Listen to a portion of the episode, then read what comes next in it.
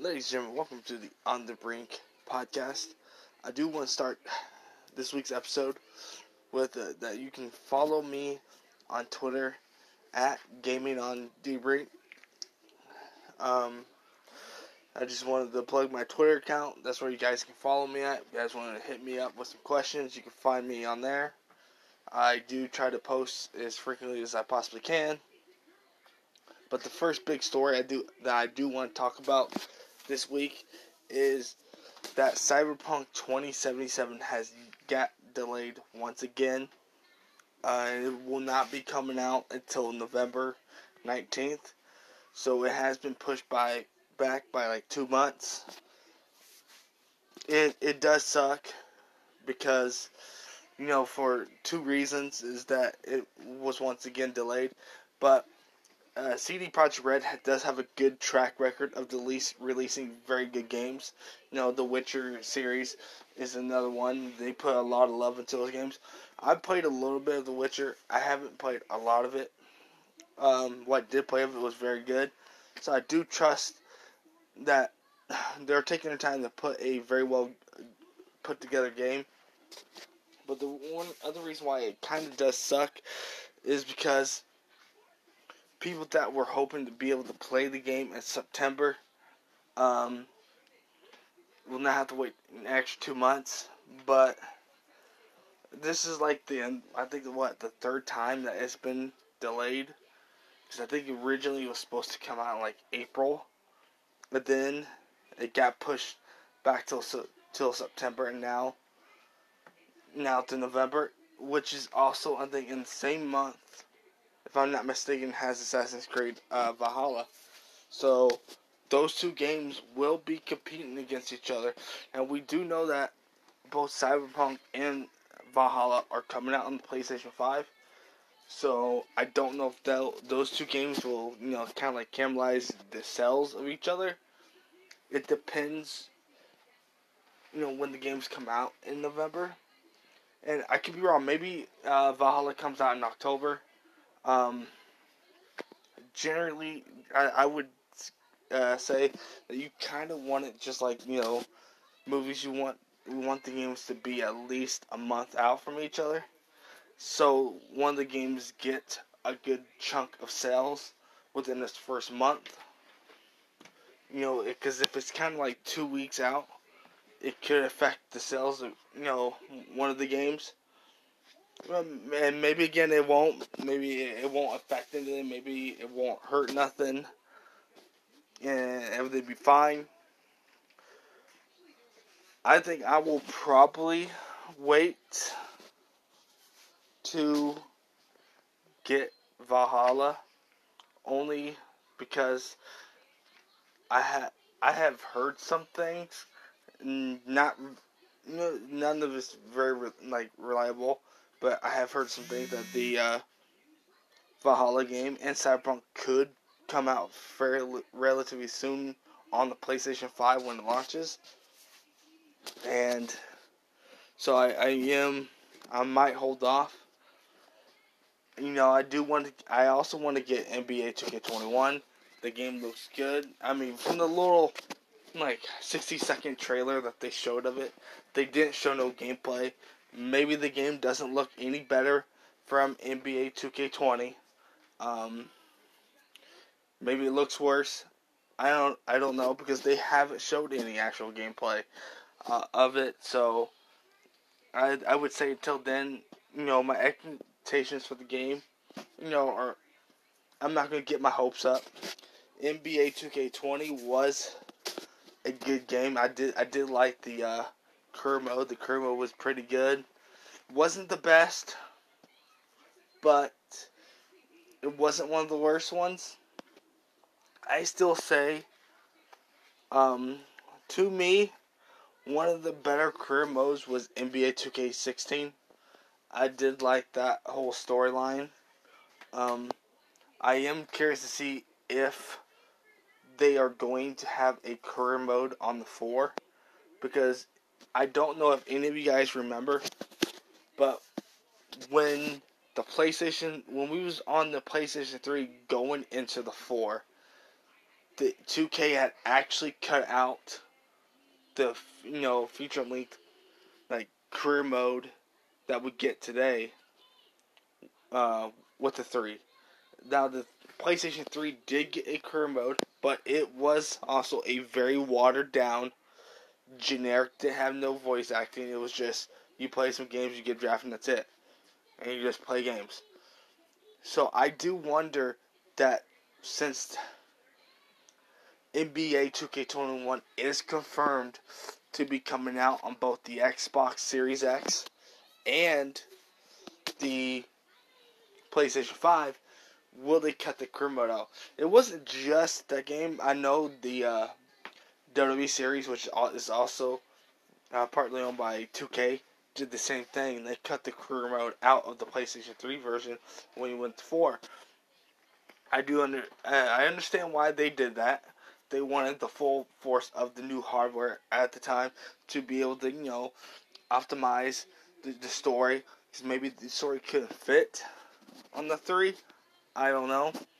But we are already seeing games coming out for the 5 that will be so, solely exclusive to the PlayStation 5. As of right now, this Spider Man game, uh, Miles Morales, as of right now, it's only on the PlayStation 5. Eh, they have even then some people have speculated that it will be released on the 4. I'm actually of the mindset I do think that this it will stay a PlayStation 5 exclusive. Because you know the PlayStation 5 is going to need exclusive games when it comes out, and Spider-Man could be one of them. Uh, I think Ratchet and Clank could be there at launch title for them too, so that could be a pretty big title for them. But as far as like the sports games, we do know NBA 2K21 is coming out on the 4. It's coming out on the uh, Xbox One, the PlayStation 5, and Xbox Series X. So it's going to be there across all four systems. You know, I don't think, I think at the earliest that they pull these sports games off, which will soon become last gen consoles, maybe with NBA K, uh, excuse me, Maybe with NBA 2K22. I don't know. I would still say this for sports games that will probably be a little bit early. Maybe in like 2022 is when we start seeing a lot of these sports games transition exclusively to the new gen consoles. Um, but we have heard from different sources uh, that from like you know Amazon uh from like a, Amazon website that the PlayStation 4, not the PlayStation 4, the PlayStation 5 could be like 4.99. I think that's for like the physical and then like the digital is like 3.99. Now, again, that's just a rumor. Maybe it's maybe it's a little bit more expensive than that, maybe it's not. I don't know. Um, so with that being possibility in mind, we've also heard the speculation that the Xbox, the Xbox Series X, could be uh, three ninety nine, with the digital being like two hundred dollars, which again it, it, it's just a rumor, so take it with a pinch of salt. But if the Xbox Series X digital is two hundred dollars, then that that's gonna that's gonna be a pretty low inexpensive console to buy and it would put Sony in a predicament. Now again, this is if this is true. It puts Sony in a predicament because now the Xbox has released their console at 399 yes, which is essentially four hundred thirty dollars. And if you release the digital at two hundred, now Sony would either have to come in lower than that, or a little bit more expensive than that. Because the only way Sony would be able to beat that 200 digital console for the Xbox is if they release their digital at $100, which I don't see Sony doing. Maybe matching Xbox, at exactly 200 and then for like their physical um maybe they go four ninety nine. But again, if that's true, that means the Xbox is a hundred dollars cheaper, and it could incentivize some people that are looking to buy a, less expensive console to switch over to the Xbox and get that one. But again, these these are just rumors, uh, so I, I wouldn't think too much about it. But it's something that we have heard that Sony is possibly doing, and they're possibly waiting for, you know, Microsoft to reveal the pricing point of their console. Then they'll come out. Because I said on last week's episode, I don't think Sony reveals the price until like maybe at the earliest September, and at the latest I think October. Uh, and that again, that's if Microsoft doesn't reveal the pricing point of the Xbox in their upcoming event in July, which is going to be their big event, which they do need to, you know, hit on all strides. They need to show some gameplay of, of some Xbox exclusives, you know, and maybe some third-party games, because Sony killed it with theirs. Now Microsoft has to has to double down and make it like uh, double times better than what Sony did, which can be hard. Uh, I do want to talk a minute about the controversy around uh, Spider-Man, the new Spider-Man game, and the fact that people are wondering if this is going to be an expansion or a full game, and some people are upset about it. A ten-hour, yes, the game will is going to most likely be shorter than the original Spider-Man game, but a ten-hour story of Miles Morales to me is a full length game. There's a lot of games, AAA games, that are only 10 hour games. There's us there is already some people that have already beat The Last of Us 2. In in like 10 like 10 11 hours they beat The Last of Us 2. So to me, the new Spider-Man game being 10 hours long, I'm fine with that as long as we get a good story, good customization with Miles, and the the detail uh, on New York City is done right, I don't care if it's 10 hours. Look, we are getting basically a full fledged game of Miles Morales that people have been wanting, and now some people are bitching about it. Yes, you know, this is technically like a standalone expansion, and it, and it, it could very well be put on the PlayStation 4. Maybe it won't. If it's only exclusive to the new PlayStation, I'm still going to get it because I do want to see, you know, Miles Morales' story because it is a very compelling story, and it looks like a very compelling story. Um, and it is a continuation of Spider-Man One and this will most likely set up whatever happens in you know the actual new Spider-Man uh, game. You know with Peter Parker because they introduced Miles in the first Spider-Man game. I'm not going to go too much more into it in this case people are playing their very first playthrough of the Spider-Man game. I I'm not going to ruin it for anybody. I'm I want people to enjoy the game because it's a very good PlayStation exclusive. Again, I said it before. Spider-Man and God of War, two of the very best PlayStation exclusives that have come out on the PlayStation 4, in my opinion. Uh, I mean, I'm sure there's others, you know. And then, of course, you know, I don't know if this game is exclusive to PlayStation, but I do know Ghost of Tsushima is going to be coming out next month. So hyped for that game. Again, I've said before, I might stream that game. Um, but the and there's also another controversy around about people want some people want Spider-Man to distance himself away from the cops in the game because of everything that's going on. And I say to that is that why? Spider-Man's a superhero who who works with the cops.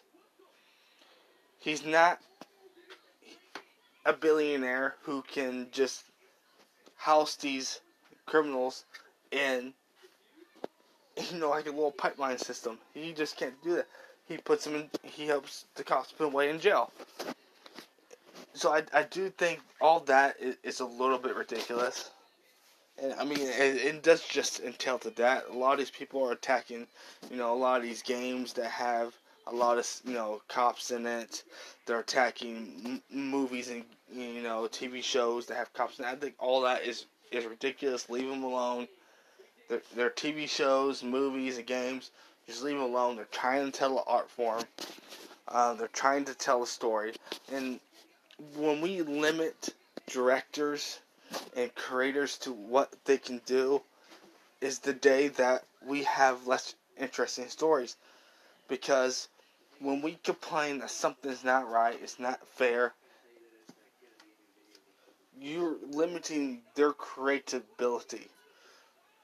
And I know, like, a lot of people, you know, may feel, well, you know, why, why isn't Miles in the same position as Peter? Look, Miles is a very popular character.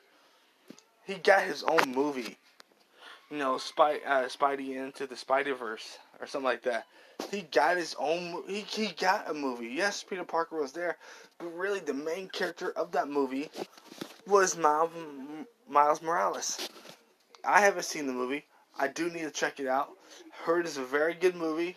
Some people say it's one of the best Spider-Man movies made of all time. Um, but he was the main character in the movie. And there has been some reports, now I don't know how true they are, is that they may make that into a live action movie. You know, uh, the, the uh, Spider into the Spider Verse into a live action movie. Maybe with Tobey Maguire come back as Spider Man. Maybe Andrew Garfield as Spider Man. I don't know. I don't think it should happen but it does sound kind of cool. I know this isn't this is game, uh, game podcast. Sorry, sorry about that. Um, it, it was just to, you know get over the point that Miles is also a big part of these of this game series, and I do think Miles will be have some impact on whatever the next Spider-Man game they they're actually the actual sequel main sequel to the game the first game I, am sure Miles will be in there because he is a big part of this uh, game franchise. Uh, I didn't like go have after watching some things because I've beaten the game. The most interest, least interesting parts in it was the MJ and, and Miles parts. That's only because their parts were relegated to just sneaking missions. I wasn't a fan of the sneaking aspects of the game. Um, I do think they could have done more. Miles' story in the first one, I, I liked it. I liked all their stories for the first one, so I I'm interested to see what they're going to be able to do. You know what what the series going forward. Um, of course, the new Marvels game coming out, the Avengers. It looks cool yes, it's kind of disappointing that they wasn't able to get the actors to actually play these characters in the movies to do the voice over uh, work for it. I can understand why they didn't because you're talking about these guys are movie stars, and you would have to spend probably millions and millions of dollars to get them to voice these roles. So you're talking about a good chunk of money just for a game that they don't, they really don't know if it's going to sell that well.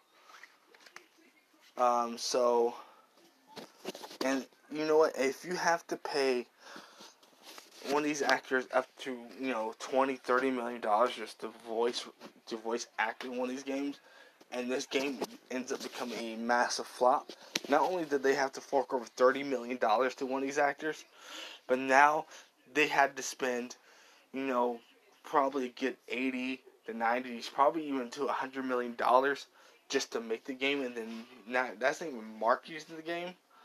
So you're probably if it's a eighty million dollar game that they took produce, and they have to spend an extra forty, that's like hundred and thirty million dollars altogether, and then on top of that thirty million dollars you have to pay the actor, hundred sixty, and you may not even come nowhere close to breaking even. That could uh, financially hurt the studio. So I do understand why they didn't probably hire cheaper actors. Uh, you know, compared to the actual movie actors, to come in and voice these iconic characters and potentially have a successful game. There's there's nowhere to, in, in, in, it that says that these characters cannot be voiced by the uh, movie actors going forward if they do a second one, especially depending on how well it is successful. Um, so you know, with that aspect, maybe it's a very successful game. We do know that uh, the next Destiny expansion that's coming out this fall, when you buy the expansion, you will be able to take your progress over to the PlayStation 5 for free because Destiny 2 is essentially a free to play game now. You can download the game for free. And you're going to be able to take this expansion with you for free over to the next console.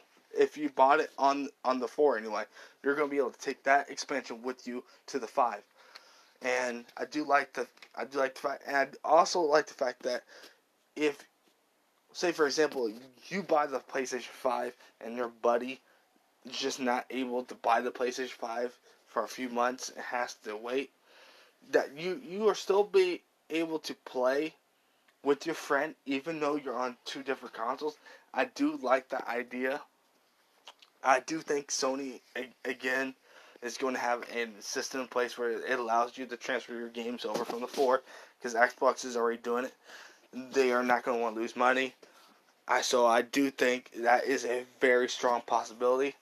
So I am going to be very interested to see what they're you know what they're going to do and how well they're going to grow and which console is going to take the lead. You know, coming up, we still haven't heard anything from Nintendo right now. You know, as far as like their big event, they've released a uh, thing. I know they have a, the new Pokemon Snaps game coming out and they have a new Kingdom Hearts rhythm game coming out to the Nintendo Switch. Now it doesn't it really does nothing for me personally. Uh it looks alright. I am kinda intrigued just to get it. Just to see what it is. But I probably won't. Uh yeah, there's a few other games coming out from the Switch that look good. Um, you know, of course, Nintendo is not having no new console come out just yet. Um, I don't think Nintendo will release a new console probably until like 2022, 2023. By then, the PlayStation 5 and the Xbox Series X would have been out for two years. So, maybe like two to three years by that point. Maybe then is when they release a new console. Of course, you know, Nintendo also has a big trick of you know big trick in their bag, and that is called Zelda Breath of the Wild 2. That we'll be releasing. I don't know about this year, but we will be releasing within I think the next year or two, maybe even sooner. So that's gonna be a huge, you know, potential win for them. So I'm excited for the future of gaming. But that is going to do it for this week's episode of the On the Brink podcast. Until next Friday, see ya.